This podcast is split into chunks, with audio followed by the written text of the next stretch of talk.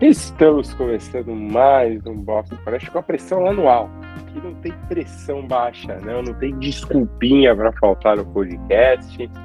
Estamos em mais uma semana, depois de uma semana de ausência, né? Pessoal aqui no DM pedindo, pedindo atendimento, tiveram que mandar o pessoal pro, pro Sírio Libanês fazer tratamento. Mas tá todo mundo. Agora tá todo mundo inteiro, todo mundo vivo. Quer dizer, um, forte. Né? Tá todo mundo derretendo no calor de São Paulo. Eu não tô, na verdade. Não, mas você... vocês dois estão. É, você sabe, Fer, que a, a, ala do podcast que, que ficou doente não vai no Ciro, não. Ele prefere o Einstein. É, tem isso também, né? Ele é, ele é fechado com o Einstein, tem isso. Ele não gosta de países da Liga Árabe. Bom, boa noite, Albert Einstein. Tudo bom com você? É isso, que é isso. Já, já tomo essa na, na nuca logo para começar. Primeiro, eu tava com saudade de vocês, nossos ouvintes. Semana, semana passada é, não teve podcast no começo por falta de energia, falta de internet aqui no Planalto Paulista. Valeu, demorou. Enel. Não, aí foi culpa da net. A culpa do retorno do, da internet foi culpa da net. A Enel a gente vai discutir muito, porque ela tem muita coisa errada. E depois no final da, no final da semana, essa já onda de calor já, já me pegou, já deu cartão de visitas para mim, não, não estava muito bem, mas agora é, tentando sobreviver, o Rafa e eu aqui em São Paulo. Estava é, falando para o Fê antes de, de a gente entrar no ar, eu não me lembro de uma onda assim em São Paulo de praticamente seis dias de calor a, acima dos 35 graus todo dia é uma coisa assustadora, preocupante. É, tem que se cuidar muito, porque não vai ser fácil. Pelo menos quem mora em São Paulo até sexta-feira vai ter que aguentar esse calor, porque nós estamos agora gravando aqui às 11h03 de às 11h03 da noite, horário de Brasília, tá 23 graus em São Paulo. É, tá, tá muito. Eu, eu tava vendo aqui, fiz uma pesquisa rápida. A Wikipedia tem, cara, umas páginas muito boas de temperatura das cidades. E, e São Paulo, a temperatura média de São Paulo, a máxima média de São Paulo no, em novembro são 26 graus, 27 graus. Por agradável, né? E aí já tá aqui o recorde, que a temperatura é 37,7. É dezembro. Então, assim, é, é, é, preocupante. É preocupante o que vem por aí, porque a gente sabe que o verão tá vindo aí, né? Então, não sabemos o que pode acontecer. Mas e aí, Rafa, tudo bom com você? Saudade de você também. Nossos ouvintes querem saber o que, que você tá fazendo nesse, nessa onda de calor. É, boa, boa noite, Luiz. Boa noite, Fernando. É, tá com saudade de vocês e, e cara. o presidente Lula não tem boa noite? Boa noite, presidente Lula. E boa noite a todos também. É, hoje fez 39 graus aqui nas Alamedas do Santo Cecília. Calor insuportável. Então, é o que, eu, o que eu tenho feito é sobreviver. Tomar água, litros mais litros de água e ir pela sombra. O, aqui, o, as pessoas do podcast não vão ver, mas o Fernando tá com um agasalho ele parece tão deslocado perto de mim do É, exatamente. É isso aí. Literalmente outro planeta, né, Rafa? É, cara, inclusive, inclusive, quando vocês pesquisam, vocês falam do calor, eu pesquiso aqui quando vai ser a primeira neve que teremos. Então, assim, pra vocês verem a diferença de momentos que estamos vivendo. Porque, assim, para ter uma ideia, para os que falam que o aquecimento global não existe, o ano passado foi o ano com menos neve é, o, ver, o inverno passado, né? Porque o ano passado é muito forte. O inverno pega o finzinho de, de 22 e boa parte de 23. Não teve, teve um dia de neve. Então você imagina pessoas, inclusive minha família, vem para cá, viajam esperando neve. E o que acontece? Nada. Mas é isso. Então, assim, a neve deve vir em algum momento esse ano forte, diferentemente do ano passado, mas ainda estamos um pouco distante. Já, já levou em alguns lugares dos Estados Unidos mais ao norte, como Chicago. Mas por enquanto, esta região na qual eu moro está, está safe de neve. Mas bom, já que a gente está falando da onda de calor, acho que dá pra gente voltar no tempo aí na última sexta-feira, mais uma prova do nosso querido aquecimento global. A cidade de São Paulo foi atingida por uma chuva absurda, seguida de um vento absurdo, e simplesmente há pessoas ainda sem luz na região de São Paulo e Grande São Paulo depois de mais de uma semana. Mas o mais importante é a Enel, que comprou a nossa saudosa Eletropaulo, parabéns aos que privatizam, me fizeram um grande favor de colocar uma propaganda no meio do SPTV, falando que eles estavam trabalhando 24 horas por dia para recuperar a energia das pessoas.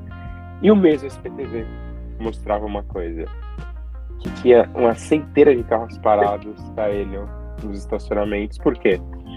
Porque desde que a Enel comprou a Eletropaulo, agora não lembro exatamente o ano, eles reduziram o quadro de funcionários em 35%.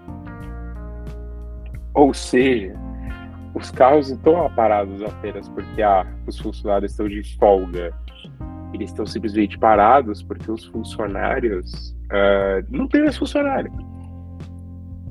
Então, assim, é muito complicado isso, cara, porque eu entendo, a empresa precisa fazer dinheiro, não estou aqui, ah, empresas não podem fazer dinheiro, mas elas têm que entregar um mínimo antes de elas fazerem dinheiro.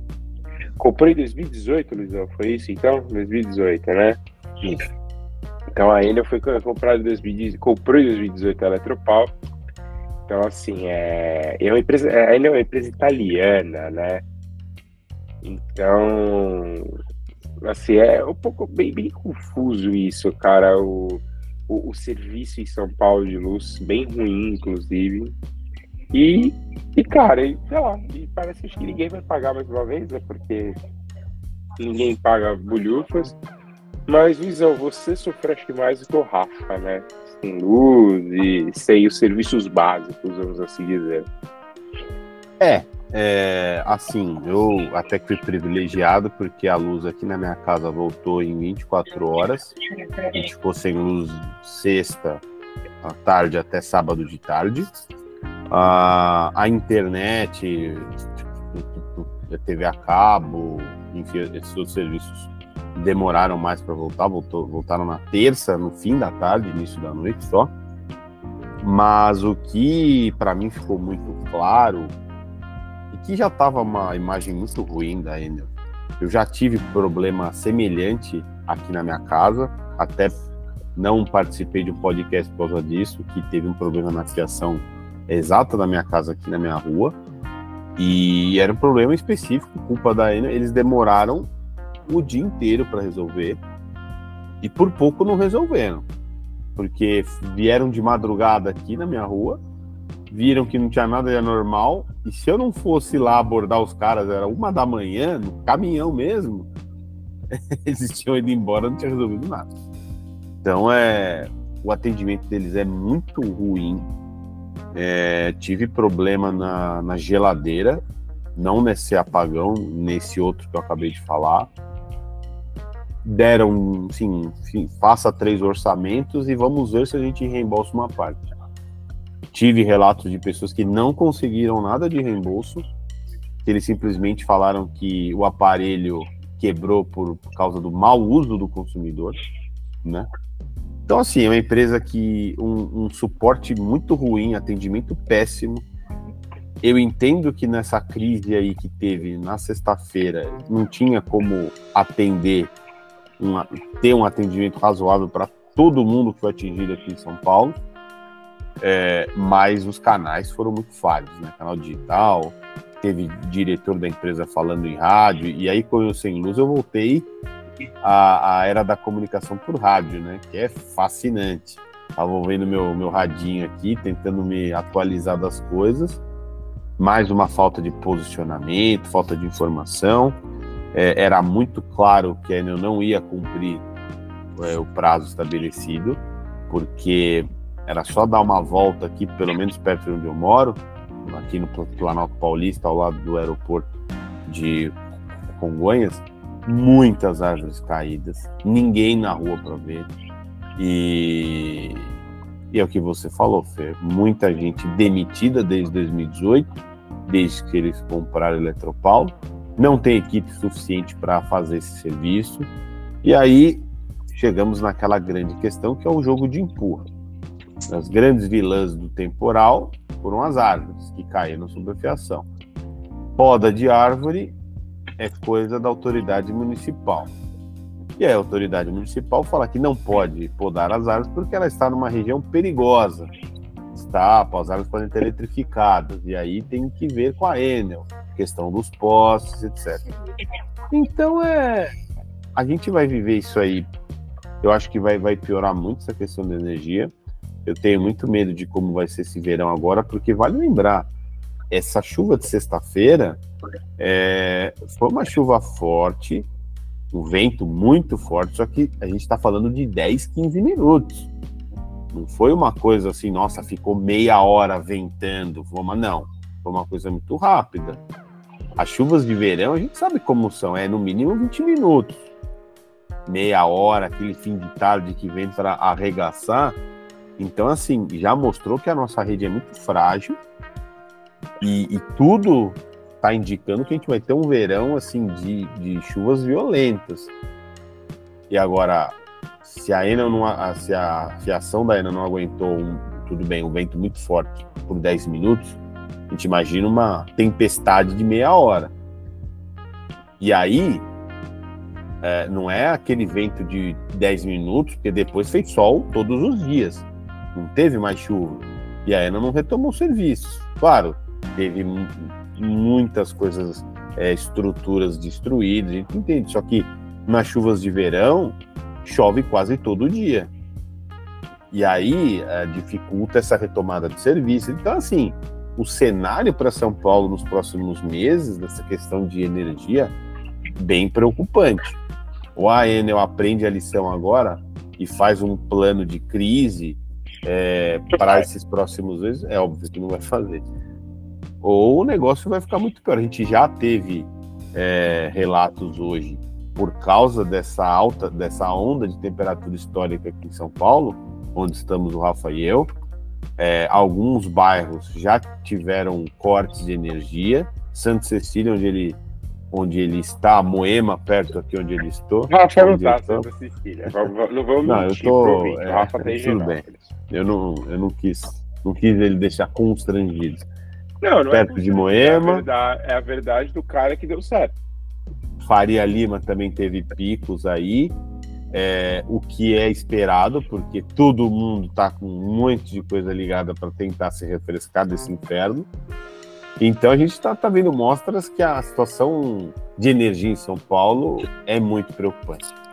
Não, e, e, eu fico feliz que o Ricardo Nunes, né, graças a Deus, um ótimo prefeito, teve uma boa ideia de criar um talvez uma taxa de colaboração. Não, não, não foi isso. Não foi. Você não, não vou defender o Ricardo Nunes. Não foi. Isso aí foi. Não, não foi. Eu ouvi quando ele falou. Isso aí foi uma. Eu também isso ouvi. Aí, não, não foi isso que ele falou. Isso aí foi mó ah, caça-clima. Não, ele falou que poderia pensar. Não, você está dizendo ideia... que eu tô mentindo. Não, não tô falando que você tá mentindo. Não, acabou de eu falar. Falando... Rafa, não. falou? Não, não falei que tá mentindo. O Ricardo, assim, foi uma coisa de, de, jornalista que quer ganhar clique e tudo bem, é do jogo. Mas o que ele, ele. Primeiro falou em criar imposto.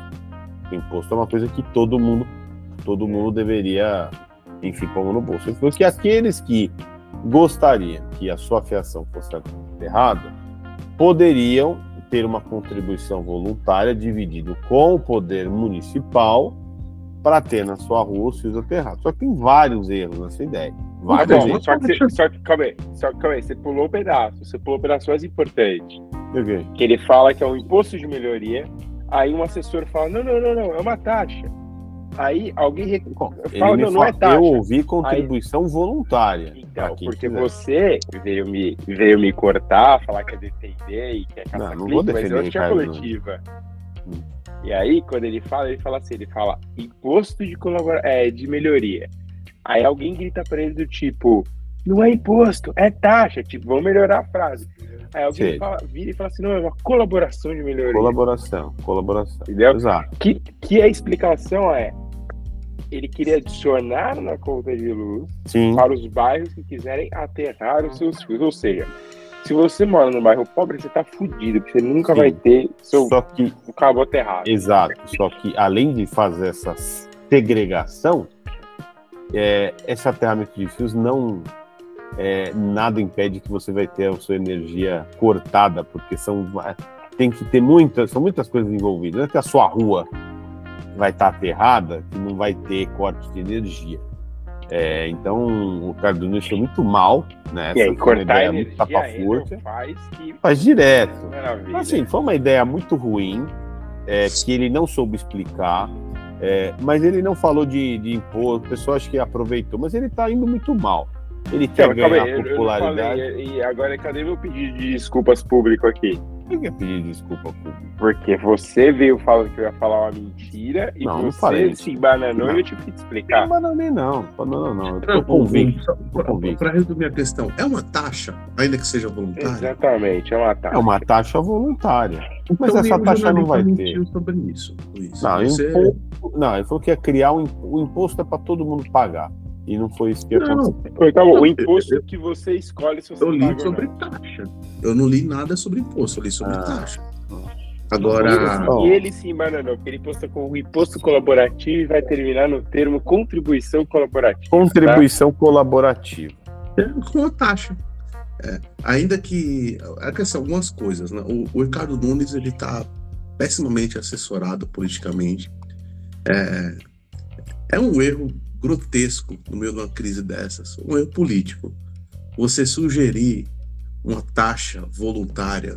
Eu falei certo, Luiz? Tô brincando, é, Luiz. Senão ele fica bravo, ele fica não, bravo. Eu não fico ele... bravo com você. Mas, mas, mas criar uma taxa. Eu tô brincando, Luizão. Tô brincando, Luizão. Mas criar uma taxa, ainda que voluntária, num cenário em que o humor da população está completamente sequestrado pela falta de um serviço básico, é um erro assim infantiloide, assim, né?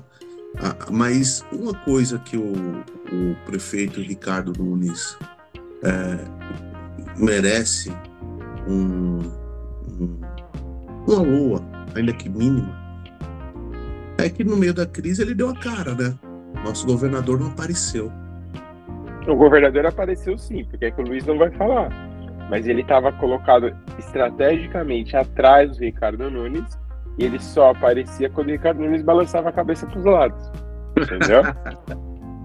a gente tem um figurante aqui, né? Então tem, o, o, tem esse problema absurdo da falta de luz. E, é, e aí tem a ver também com um, um problema que afeta muito a população, que é um problema dos talibãs ideológicos que habitam a nossa política. Né? É, são dois tipos: os estatistas que acham que vivem na Rússia do século XIX, que tudo tem que ser estatal, e, o, e os tarados da privatização que acham que privatizar serviço essencial sem o um mínimo critério é a solução. Eu não sou nenhum desses dois. Eu acho que o Fernando foi muito bem quando ele fala que ninguém aqui está criminalizando o lucro, muito pelo contrário. É, eu sou a favor do lucro. Contudo, é, a margem de lucro tem que ser ajustada é, em alguns pontos, sobretudo em serviço essencial. E o essencial e, e, o principal critério é o interesse público quando se trata do serviço essencial. Não é o interesse do acionista da empresa, não é um, um interesse do investidor, até porque o, apesar de investir nas supostas melhorias da nossa rede elétrica, estava tudo pronto aqui. O São Paulo sempre teve energia, então tem esse ponto acredito que em momentos de crise, essa, essa tara pelo lucro que não respeita o interesse público cobra sua fatura, foi isso que aconteceu. É, óbvio que a, é, a Enel não controla o tempo, mas a Enel controla seu contingente de funcionários para lidar com, com situações graves de crise como que a gente passou. E, e foi muito mal. E o poder E, cara, e cada vez mais vai piorar isso, hein? E do jeito que o poder, do jeito que foi feito, o poder público tá meio que de mãos atadas, né? Porque o, a, a ingerência do tanto do governo do estado como da prefeitura na empresa é mínima. E, e apesar do, dos é tão mínima que o, o prefeito sugeriu pô, fazer uma vaquinha para pagar o aterramento da, da, da fiação, né? Vaquinha é, pode, Luizão? Ou você vai passar o pano pro Ricardinho? Pode, pode. Ah, então tá bom. uma, uma coisa que é interessante, é, é sempre bom trazer um contexto histórico, tem uma lei que prevê o aterramento da fiação em toda a capital paulista. Né? O, que não é cumprido há alguns anos, o Haddad tentou fazer cumprir quando era prefeito de São Paulo, e aí rolou o escarcel, que o, a Enel judicializou, o sindicato, não sei da onde, sim, judicializou o negócio, mas foi parar no Supremo e, e, deitar essa discussão até hoje. Enquanto isso, a população sofre. Agora, eu não consigo entender por que, que tem uma lei que não é cumprida e, e que isso perdura durante anos e, e, deve perdurar durante anos ainda. Né? Até a questão também do, do, do, quanto a Enel ganha com o aluguel da, da fiação suspensa para outros serviços. Então, tem uma série de, de interesses aí que, que não são de interesse público e que acabam, acabam, acabam prejudicando o fornecimento do serviço básico num momento como esse. Então, é, é, é para o ouvinte ficar um pouco esperto, assim, né? privatizar não é uma panaceia, não. E assim como. Quer saber como privatizar uma panaceia? Olha no, no ranking de reclamação a consumidores. Vocês vão ver a quantidade de reclamações que tem, por exemplo, de serviços de telefonia, que é o, o principal o, o, principal escudo dos tarados da privatização. Porque antes o telefone era, era uma coisa. Volta teléstica. Etc, etc, etc. E realmente era. E o investimento privado foi fundamental para a gente ter o nosso sistema de telefonia como a gente tem hoje. Mas o serviço não é bom e não é essa panaceia o tempo todo, não. É, se houve democratização, houve precarização também do, do serviço de telefonia no Brasil. Então, a gente tem que aprender a, a fazer a, esses tipos de processos de uma maneira muito melhor.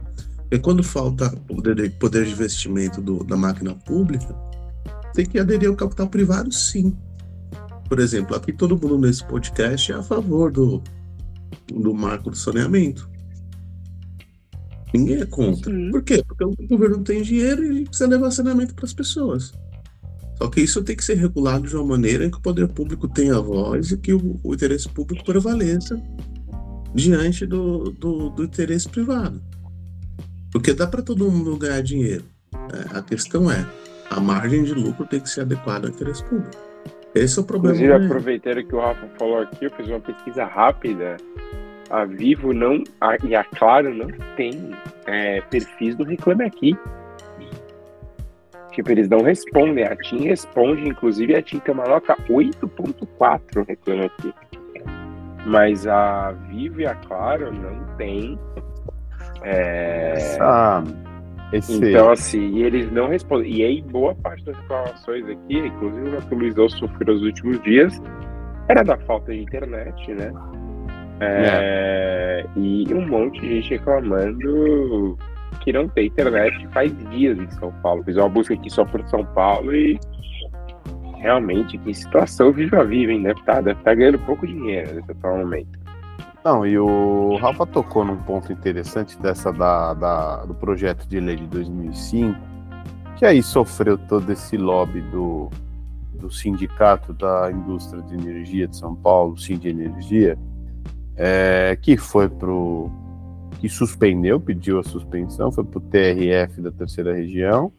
São Paulo foi até o Supremo para derrubar essa decisão, mas o, o STF negou dar seguimento à situação sem julgar o mérito. Ou seja, o caso segue na Justiça Federal e, e não tem data para ser julgado. Ou seja, está lá um assunto de pouca importância, né? Quase ninguém é, é afetado por isso. É, assim, o, já fizeram várias contas o quanto custa aterrar os fios na cidade toda. Eu acho que isso nunca vai acontecer. É, eu acho que pode ter projetos é, para áreas específicas, ampliar isso, como tem na Faria Lima, como tem na Avenida é, Paulista, né? Não tem, não tem postes lá, tudo, tudo aterrado. Eu acho que eles vão, vão tentar ampliar isso para os próximos anos duvido muito. Eu tava com a Band News FM, que um dos momentos que eu não tinha energia aqui, tava ouvindo rádio. Estava fazendo uma comparação com grandes cidades, grandes metrópoles do mundo com, com fios aterrados. Aí fizeram uma comparação com, com Nova York, que é uma cidade que eu sempre gosto de comparar com São Paulo. É, se, pelo, segundo esses dados que a Band News FM citou, que mais de 70% dos fios de Nova York estão aterrados. São Paulo tem 7%. É, você vê o tamanho de, de atraso que nós estamos. E assim, é uma obra cara, é uma obra que vai dar dor de cabeça, porque assim, o Ricardo Nunes está quebrando a cidade toda, né? Tá asfaltando tudo, tá. É, obviamente que a obra de aterramento fios é mais complexa do que você recapear uma via, mas alguém precisa fazer. Essa coisa na justiça precisa sair. É, então, realmente nessa questão judicial, a prefeitura de São Paulo está com as mãos atadas, a ação está lá na justiça e não, nada pode ser feito.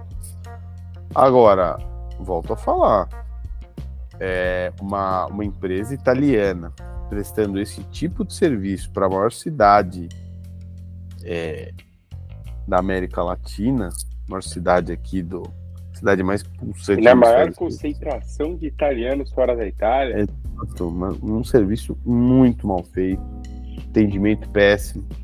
É, não dá.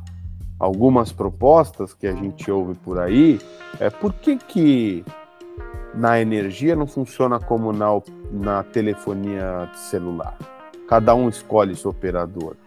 Óbvio que estamos falando de grandezas diferentes, mas poderia ser uma, uma, uma alternativa não para. Acho que outras empresas poderiam fornecer energia para a cidade de São Paulo, porque a gente vive um monopólio. Então você deveria ter outras opções, como você tem de é, celular, telefonia celular, a privatização que foi muito, muito é, foi bem feita, né? Os avanços foram notáveis. Então, eu acho que na, na questão da energia deveria ser feito algo que deveria ter mais concorrentes, mais empresas é, prestando esse serviço. A gente está, quem mora em São Paulo, está na mão da Enel.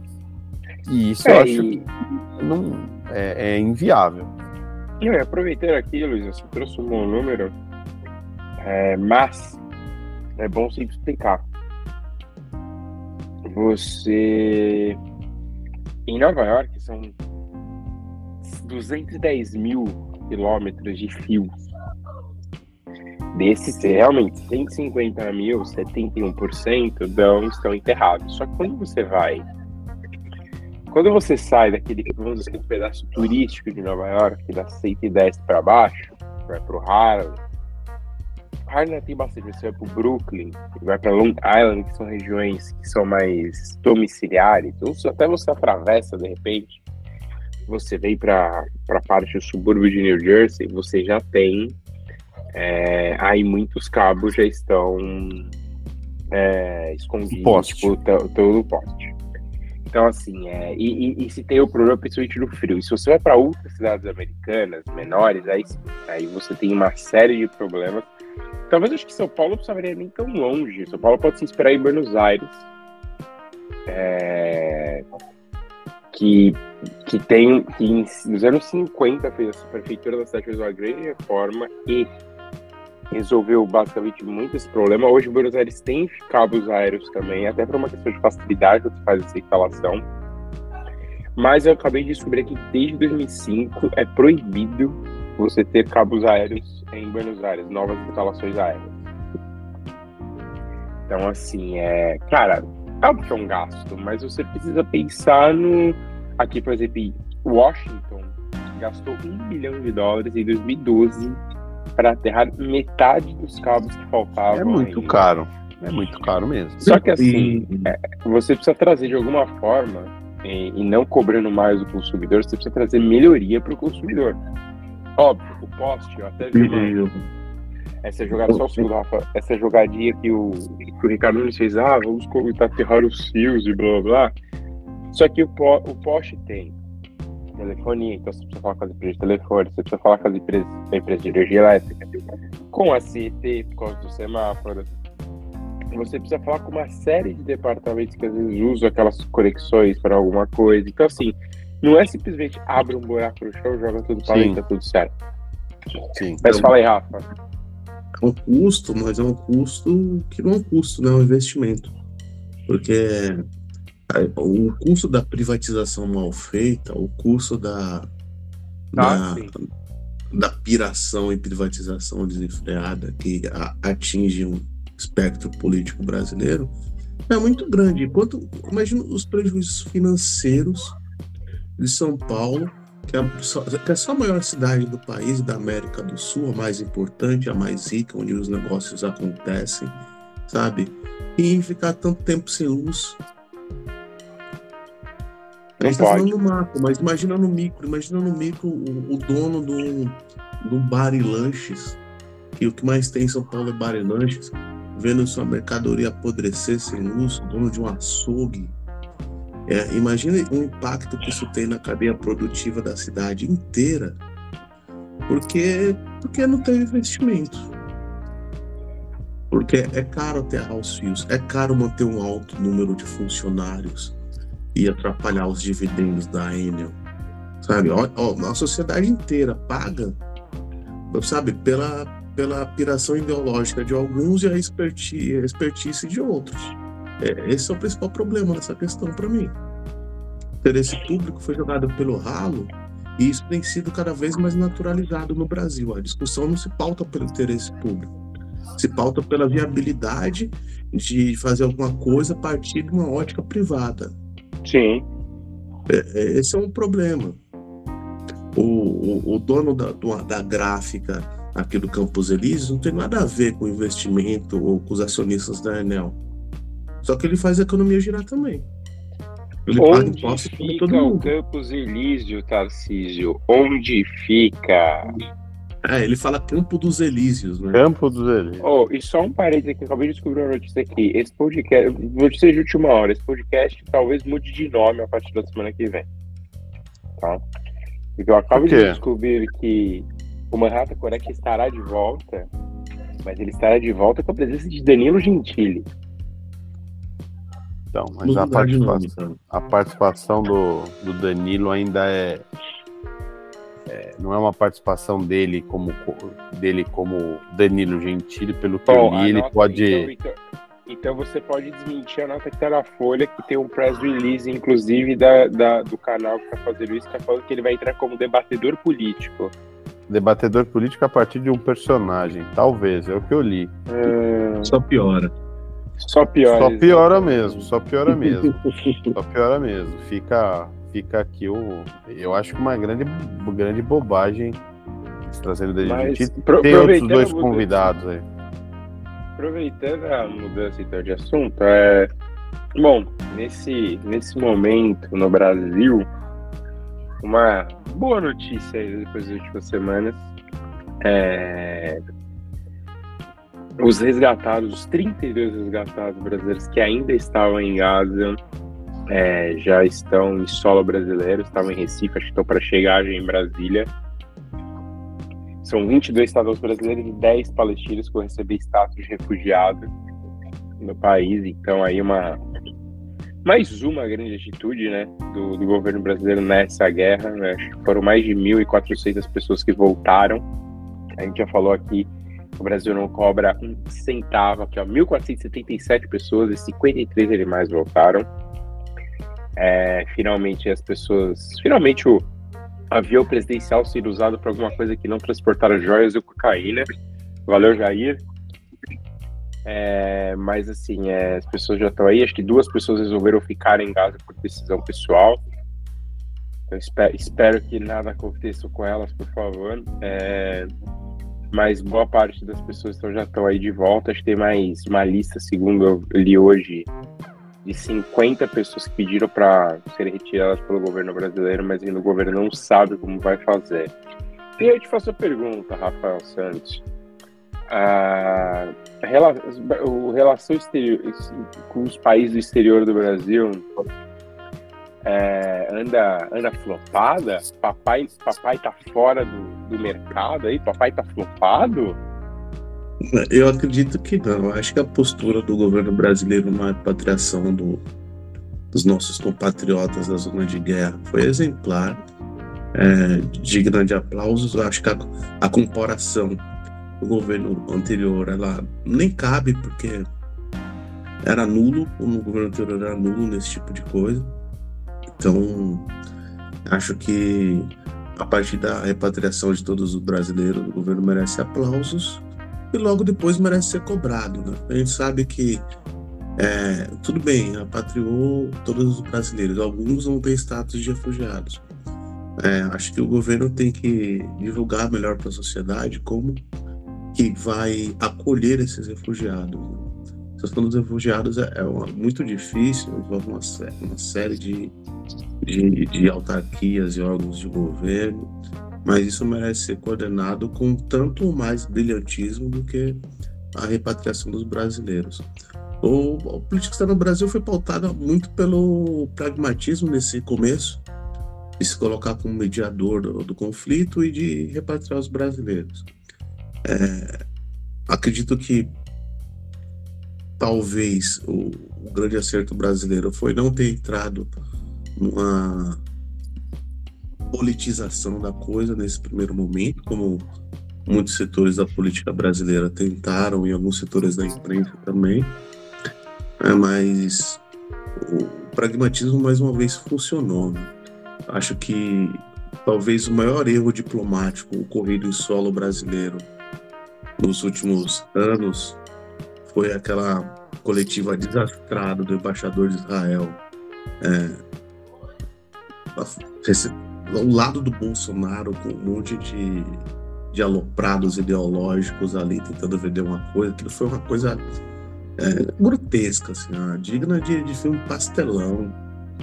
É, é um, um, uma agressão diplomática, talvez até sem precedentes nos últimos anos que o Brasil sofreu. E o governo brasileiro conseguiu manter a serenidade e pragmatismo ali para repatriar os brasileiros mas tem que rever um pouco a sua relação com Israel a partir daí, na minha opinião, porque esse tipo de interferência externa é, na, na, na, nossa política interna é, é coisa de, de, país imperialista que é, sabe que quer que quer quer, quer, empurrar forceps a, a, sua visão de mundo. E isso não deve prosperar no Brasil. O Brasil tem que ser firme nesse sentido, tem que cobrar explicações do, do governo israelense, de preferência troca de embaixador, porque esse não tem a menor condição de ficar aqui no Brasil representando o país dele.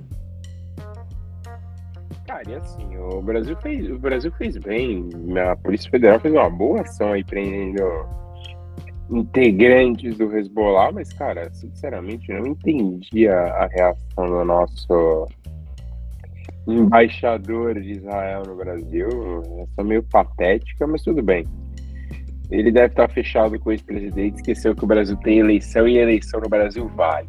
Luizão, queria o seu comentário. Você que afirmou aí que talvez o papai não fosse tudo isso politicamente, mas por favor, sua opinião. Não, primeiro eu, eu concordo plenamente com o Rafa nessa questão do embaixador de Israel.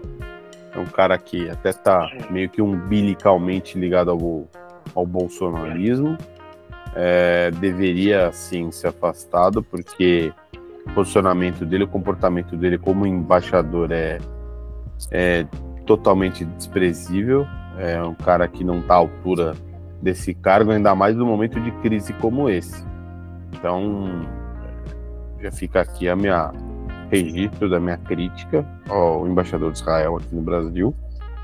O governo brasileiro, mais uma vez, elogio todo esse trabalho de resgate lá em Gaza. um trabalho muito bem feito, muito bem articulado.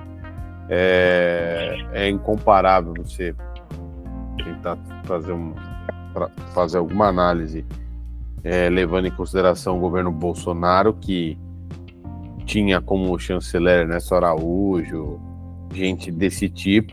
Então, não dá para. Ele era tão bom, Luiz. É, não sei para quem, né? É, então não, não dá para ser levado a sério. Então o governo Lula já tem muita vantagem com relação a isso. A base de comparação é nula. O que eu apenas acho que eu vou criticar foi uma declaração do, do, presidente, uma das últimas sobre essa crise, ele comparando os, as ações de Israel aos ataques do Hamas. É, a gente tem um, tá tendo um debate muito acalorado disso, não só no Brasil, em todas as partes do mundo, universidades americanas. O negócio, o negócio polarizou de vez, né? É, eu, eu sinceramente não esperava que escalasse tanto assim. Não esperava. É, eu, a gente tem muito claro que esse, esse ataque do Hamas foi totalmente coordenado para ter uma reação de Israel brutal, que eles, sabe, eles sabiam que Israel ia reagir de forma brutal, para ganhar apoio em vários canais, vários veículos aí, para mostrar é, como Israel fez uma resposta desproporcional nessa guerra, e fez. Inclusive, Luiz, aproveitando a sua fala, é pessoas ligadas ao Hamas, ouvidas pelo New York Times, disseram que era essa última chance de da causa palestina não morrer, né? É, então, eles estão. Palavras, assim, palavras um pouco fortes, né? É, assim, o Hamas, é, ele. O grande objetivo dele, para mim, sempre foi claro, nunca foi o povo palestino.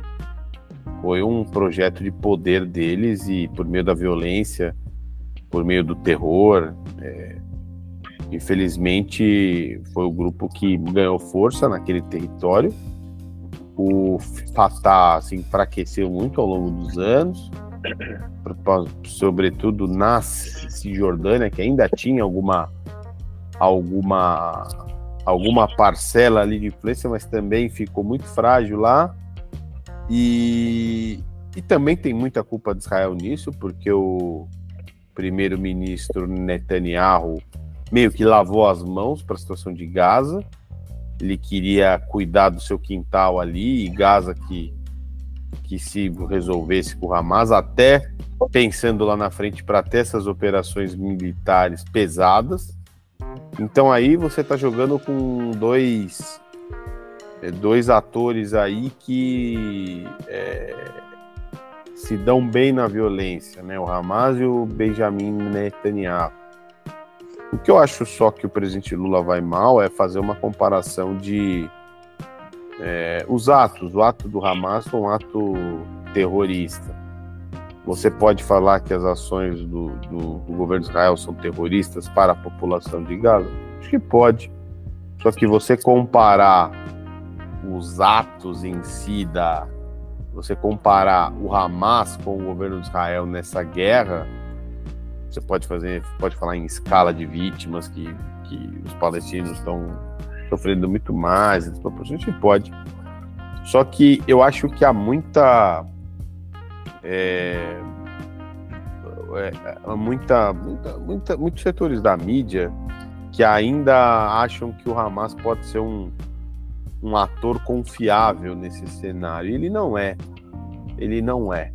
Ele, ele prega a destruição de outro Estado. Isso é muito claro. E, e você tendo manifestações aqui em São Paulo apoiando o Hamas, primeiro eu acho uma, uma idiotice, uma imbecilidade. Você está apoiando torturadores, criminosos, terroristas. E, e aí volta naquela naquela velha história que a gente sempre discute aqui no Boston Connection. A liberdade de expressão tem um certo limite. Quando a gente criticou quem fazia manifestação pró de Carlos Alberto Ustra, pessoal de ditadura militar, que são torturadores, é, esse pessoal tem que responder na justiça. Por que, que apoia esse tipo de gente? E para mim, quem faz uma manifestação aqui no Brasil, em qualquer parte do mundo, você pedir a libertação do povo palestino é uma coisa, mas você apoiar o Hamas é uma coisa completamente diferente.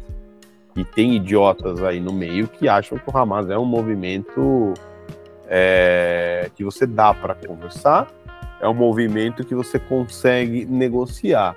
Eu já expus minha opinião aqui no Boston Connection, não vou me alongar. Enquanto existir o Hamas, não vai ter Estado palestino. Esquece, não vai ter. Israel já está com assim, tá, tá com vontade zero de, de entrar nessa para conversar. com o Hamas, não vai ter, não tem chance. Com o Mahmoud Abbas, lá atrás um pouquinho, tinha uma vontade assim bem discreta, mas ainda havia. Com o Hamas não tem jeito. Então, assim, uma vontade cínica, né, Luiz? Oi? Uma vontade cínica. Exato. Então, assim, é, com o Hamas não, tem, não vai ter, não vai ter conversa. O pessoal precisa entender isso. Aí a gente já viu o Israel falando que Hamas não está mais no controle da faixa de Gaza. A guerra, aí o, o grande temor é, é escalar para atores realmente poderosos, porque quem acha que o Hamas tem um certo poder não, é infinitamente mais fraco do que o Hezbollah, muito menos influente, mais articulado.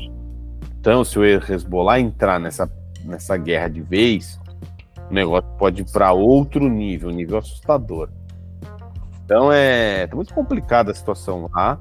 É, dizem que por causa dessa ação militar de Israel, essas últimas incursões, que deu uma. É, praticamente é, debelou assim, os grandes líderes do Hamas, é, destruiu uma parte da organização, pode ser que haja um cessar-fogo até pelo lado, até pelo que os palestinos estão vivendo, né? Que é um drama sem precedentes. Então é pode ser que depois desse cenário de destruição haja um cessar-fogo.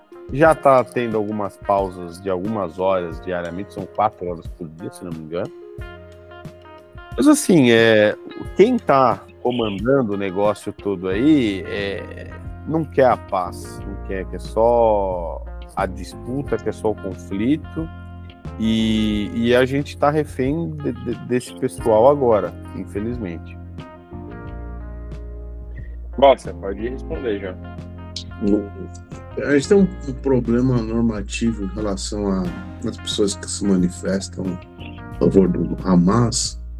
E deixando claro, eu sou contra manifestação a favor do, do Hamas e manifestação a favor da política do Estado de Israel na de Gaza. Mas tem um problema normativo que o Estado brasileiro não conhece o Hamas como uma organização terrorista. Então, é, o Hamas não se enquadra na, na lei antiterrorismo que a gente tem. O Estado brasileiro também não está sozinho em não enquadrar o Hamas como terrorista. Muitos outros países também não enquadram. Do ponto de vista legal, não dá para fazer muita coisa. Do ponto de vista ideológico e moral, eu concordo com o Luiz, as ações do Hamas são indefensáveis.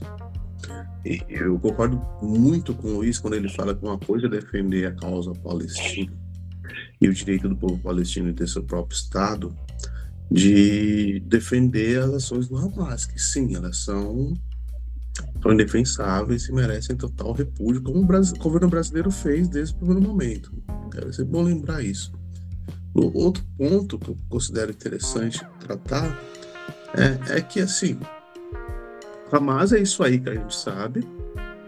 Israel não é isso aí que é o Hamas. Israel tem que ser cobrado de uma maneira muito mais forte, né? Uma democracia, em tese, é um governo que tem eleições livres, é uma potência bélica mundial, é um governo que tem uma, um, um país que tem uma economia pujante.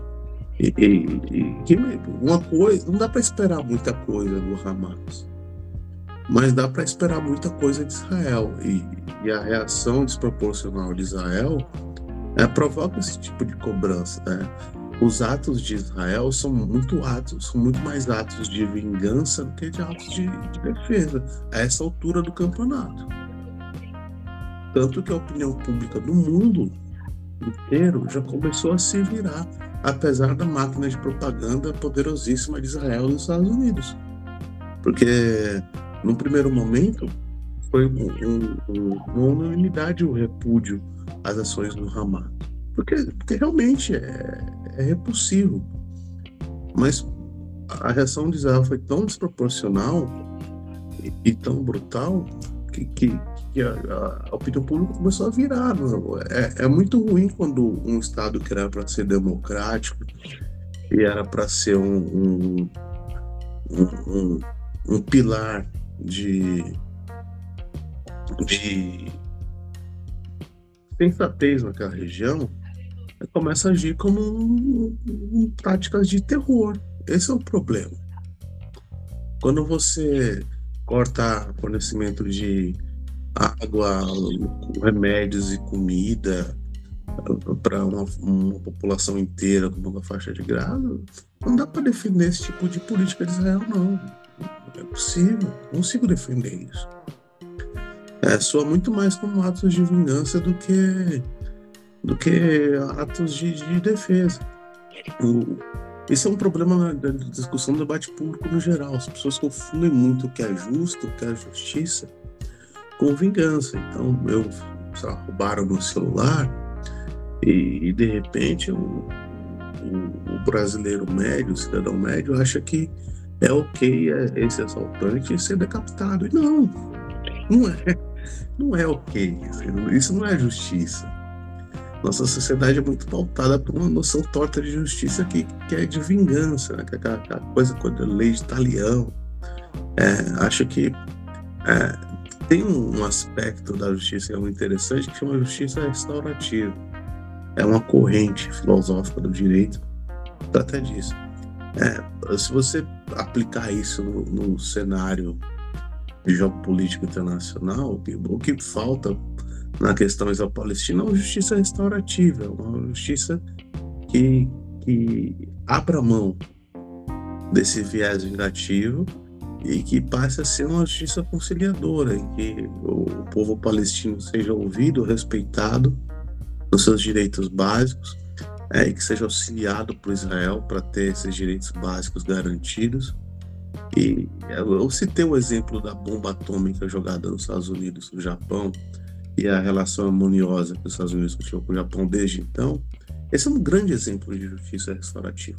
Os Estados Unidos cometeu um crime de guerra absurdo, um dos maiores da história da humanidade, jogando as duas bombas no Japão, e a partir daí se empenhou na reconstrução de um país, um país pacifista, que hoje é, que é, que é o Japão, que está em uma potência econômica absurda, que contribui de maneiras é, absurdas para o desenvolvimento não só da nossa economia, mas da humanidade como todo. O Japão é um, é um farol de desenvolvimento e, e, de, e de, tecnologia e que, e que colabora para a humanidade de maneiras absurdas todos os dias, de mil maneiras diferentes. Isso a partir de um exemplo de justiça restaurativa o nosso debate público está muito contaminado. E é muito ruim quando as pessoas que têm o poder da, da caneta se deixam contaminar por isso.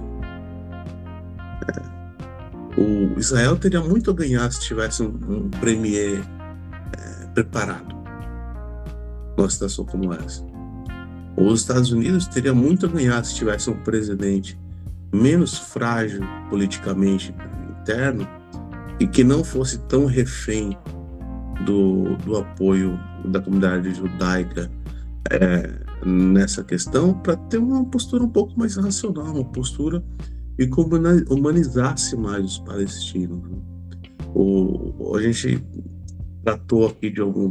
É, é, assim, é tão grotesco você falar que você defendeu Hamas, assim, mas tão grotesco defender um representante do governo de Israel chamando palestino de animais.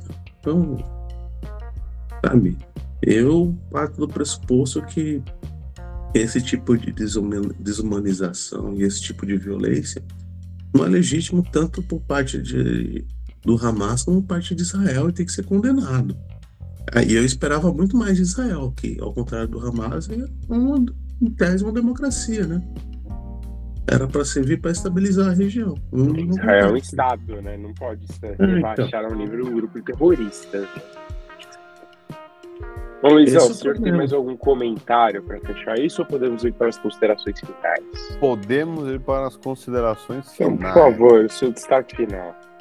Bom, o meu destaque final vai para um, é um, é tipo um reality show que estreou essa semana no, no Prime Video, que é até com é apresentado pelo Brian Costa, um ator do Succession, muito bom, chama Road to a Million. É um reality que ele pega alguma, algumas duplas, são 10 pessoas, se não me engano, e o Brian Cox está numa sala de comando ali, né? Tipo a M 007, comandando desafios, é, desafios desses baseados em aventuras do James Bond, nos seus filmes. Então são provas em vários lugares da, da, da Terra, tem em Veneza, tem na, nas Highlands escocesas. É, é um reality muito legal, muito, muito diferente do que estamos acostumados a ver. Tem todo aquele ar charmoso de James Bond. E tá no Prime Video aí, uma recomendação para fechar a edição dessa semana do Boston Connection. Hum, desculpa aí, o, o, o 007. Então, cara, eu tava pra assistir, ainda não assisti, confesso, mas assistirei em breve. Preferi assistir Encilhados com a Sogra, um belo reality show da Netflix. Rafa, sobre o final. O destaque final vai ser um assunto sério, né? O Luiz trouxe um dado assim que é absurdo hoje nas nossas conversas paralelas. São Paulo tem mais de 140 assaltos por dia. Isso uma vírgula, fui eu que trouxe essa informação. Foi o Fernando, vamos ser. Ah, então, Dá então, a César o que é de César. Então, o, Até que o Luiz jamais atacaria o governador dele e o prefeito dele. o, a, a César Calúnia. Terceira, a informação informação veio do Fernando e me deixou não surpreso, porque eu já esperava um pouco disso, mas é muito triste, né? O São Paulo tá jogando as traças. Cara, 145 assaltos por dia é muita coisa. A segurança pública desse governo que prega o, o, a rota, etc., e, e que luta contra as câmaras corporais da PM para coibir a matança de jovens negros é patética, ridícula e, e ineficiente, sabe? É Vou dar um dado que as competência- pessoas gostam, Rafa. Isso é um assalto a cada 9 minutos e meio. Ou seja, a gente demora uma hora para gravar esse podcast. Basicamente, durante o período desse podcast, seis assaltos ocorreram. Essa é a competência do, do, entre aspas, governo linha dura de tolerância zero contra o crime. É, primeiro que segurança pública não deveria ser tema e, e ser, e ser pauta de gente que é brucutu. Precisa de planejamento, inteligência, precisa de competência, coisa que essa gente não tem. E por isso que São Paulo tá desse jeito. Porque a força política do governador está muito mais em coibir o uso de câmeras corporais para garantir os direitos humanos para combater o crime do que, do que para combater o crime. Isso é um fato. É, hoje, o governador fez uma postagem patética nas suas redes sociais e que ele usa uma notícia de abril, é, completamente descontextualizada, para falar que está diminuindo a violência em São Paulo e falar que tem um reforço de 120 homens para combater o, o- a onda de assaltos e o crime organizado no centro de São Paulo. É, você não precisa nem ser paulista, precisa ser de outro planeta para acreditar que um, um acréscimo de 120 homens pode ajudar alguma coisa na situação do centro de uma megalópole como São Paulo. 120 homens não conseguem combater o crime direito nem no distrito da Santa Cecília. Imagina no centro expandido de São Paulo. Então é, é uma mentira deslavada, é chamar o eleitor paulista de otário e, e, a- e amar- e deixar o eleitor paulistano que não votou nesse governador em maioria é mais amargo ainda. A situação em São Paulo é caótica, o governo não, tem, não sabe o que fazer, além das bravatas de sempre, e a tendência é piorar, porque eu não, não vejo uma nesga de competência desse governo em segurança pública. É assim, é, a cidade tá cada vez pior, é, a, a- luta contra a, a batalha eterna que a gente tem no centro de São Paulo, na Cracolândia, cada vez mais baixo nível, porque uma série de gente brigando, uma série de gente empurra as pessoas pro lado, empurra as pessoas pro outro, e nada acontece com as pessoas, tipo, as pessoas continuam lá morrendo e tudo certo. Assim, cara, eu não sei. Eu não sei onde a capital vai parar. Tá cada vez mais difícil. As pessoas estão percebendo isso. É, as pessoas têm jeito de deixar seus carros em nenhum lugar, porque você sabe que na hora que você voltar, você não vai achar seu carro. Então, assim, eu acho que, sei lá, tá cada vez mais difícil para as pessoas ficarem nessa, nessa condição. E não vejo melhora nos próximos anos, infelizmente. Bom, então é isso, senhoras e senhores. Chegamos ao fim de mais um Boston Connection. Voltaremos semana que vem com gripe ou sem gripe, porque estaremos de volta. É isso. Um grande abraço Até e mais. até semana que vem. Até mais.